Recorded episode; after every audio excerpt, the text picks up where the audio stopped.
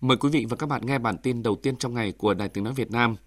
Chiều qua chủ trì cuộc họp trực tuyến với các địa phương vùng đồng bằng sông Cửu Long về công tác lãnh đạo chỉ đạo chống khai thác hải sản bất hợp pháp, không khai báo và không theo quy định. Phó Thủ tướng Trần Lưu Quang đề nghị các địa phương chú trọng chuyển đổi nghề cho ngư dân và có giải pháp bảo vệ khai thác thủy sản bền vững, tăng nguồn lợi thủy sản để sớm gỡ thẻ vàng EC.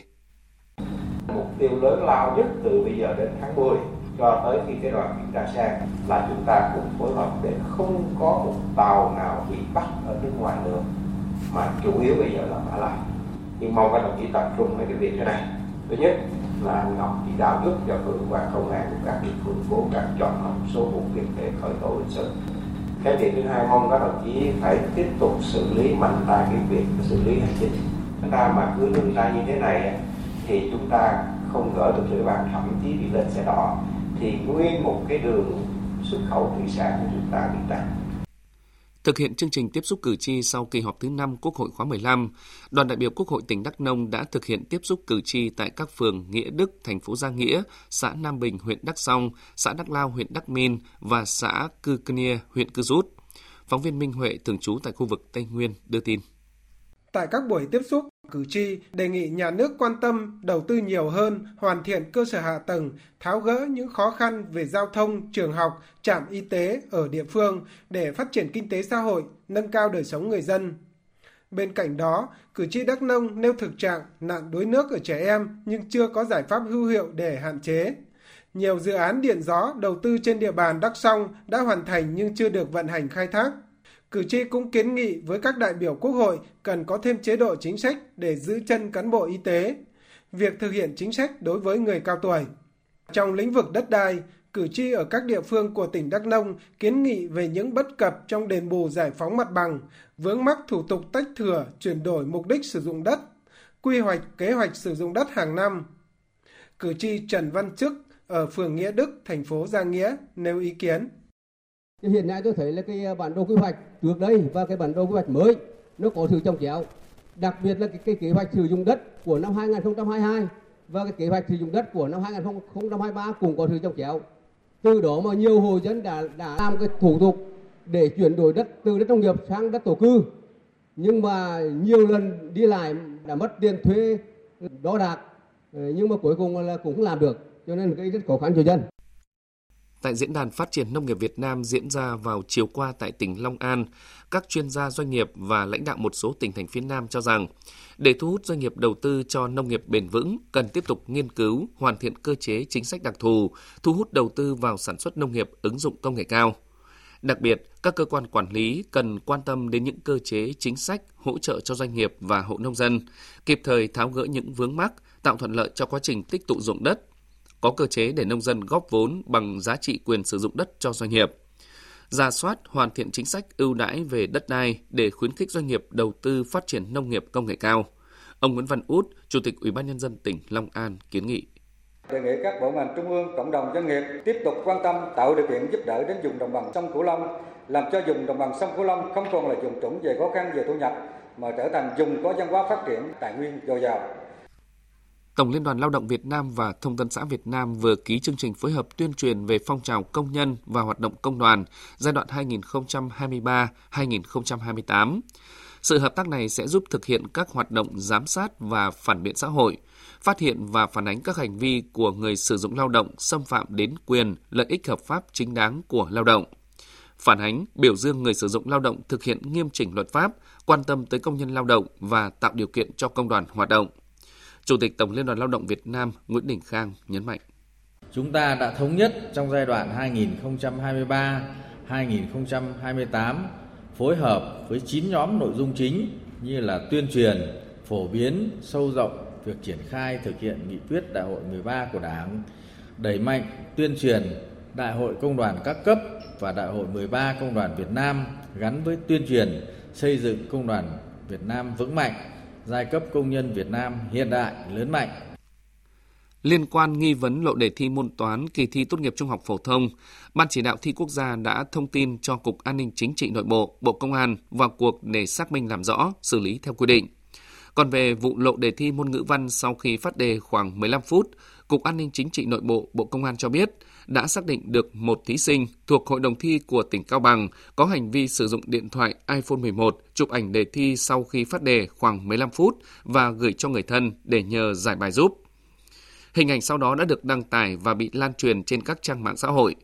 Hiện Cục An ninh Chính trị Nội bộ tiếp tục phối hợp với các đơn vị nghiệp vụ, Công an tỉnh Cao Bằng và những địa phương có liên quan để xác minh, điều tra và xử lý sai phạm theo quy định của pháp luật. Hôm qua, đồng bào Chăm Hồi giáo Islam ở thành phố Hồ Chí Minh đã tập trung về các thánh đường để cùng nhau thực hiện nghi thức đón năm mới theo phong tục của người Hồi giáo.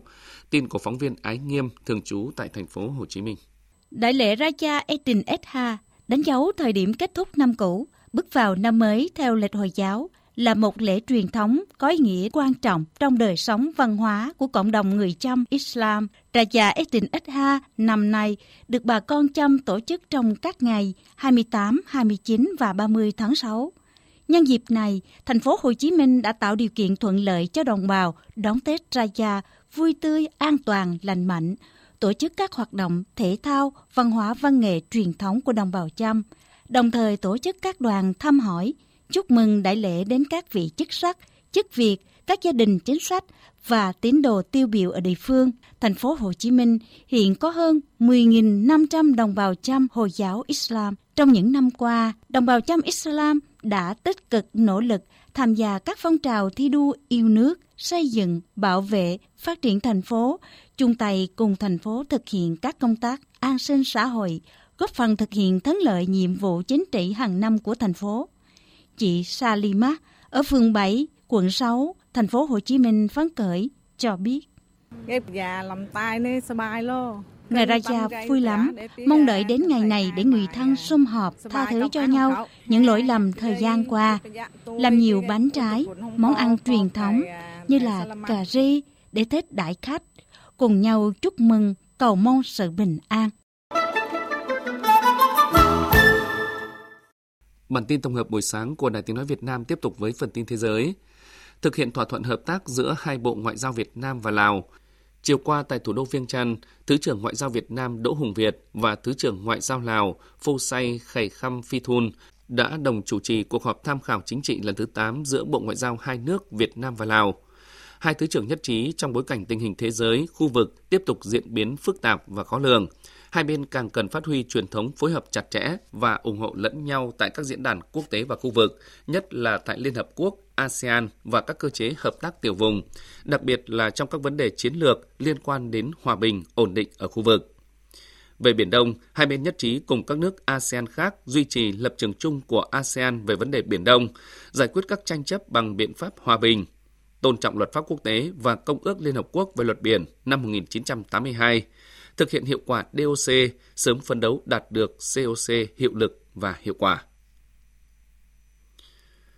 Thủ tướng Armenia Nikol Pashinyan hôm qua đã có cuộc điện đàm hiếm hoi với Tổng thống Thổ Nhĩ Kỳ Tayyip Erdogan trong bối cảnh hai nước tìm cách hàn gắn quan hệ. Armenia và Thổ Nhĩ Kỳ chưa từng thiết lập quan hệ ngoại giao chính thức và biên giới chung giữa hai nước đã bị đóng cửa từ những năm 90 của thế kỷ trước. Mối quan hệ của hai nước trở nên căng thẳng do vụ thảm sát người Armenia dưới đế chế Ottoman trong chiến tranh thế giới thứ nhất. Đầu tháng 6, ông Pashinyan đã tới Thổ Nhĩ Kỳ để dự lễ nhậm chức của ông Erdogan. Ông là một trong những nhà lãnh đạo thế giới đầu tiên chúc mừng ông Erdogan tái đắc cử. Vào tháng 12 năm 2021, hai nước đã bổ nhiệm các đặc phái viên để giúp bình thường hóa quan hệ. Năm ngoái, Thổ Nhĩ Kỳ và Armenia đã nối lại các chuyến bay thương mại đầu tiên sau 2 năm. Kênh truyền hình nhà nước Ai Cập hôm qua đưa tin ít nhất 10 người thiệt mạng trong vụ sập tòa nhà cao 13 tầng tại thành phố Alexandria, miền Bắc nước này. Hiện lực lượng cứu hộ cứu nạn vẫn đang tìm kiếm người mất tích trong đống đổ nát. Theo báo cáo của cơ quan chức năng Ai Cập, có 5 người được cho là còn mất tích, trong khi đó có 4 người bị thương đã rời bệnh viện sau khi được hỗ trợ y tế. Ông Mohamed Taher, thống đốc Alexandria, cho biết là tòa nhà này được kinh doanh phục vụ du khách vào mùa hè. Tuy nhiên, tòa nhà đã tách làm đôi trước khi sụp đổ. Chủ sở hữu và nhà thầu của tòa nhà bị sập đã bị buộc tội vô ý làm chết người và gây thương tích, xây dựng không phép.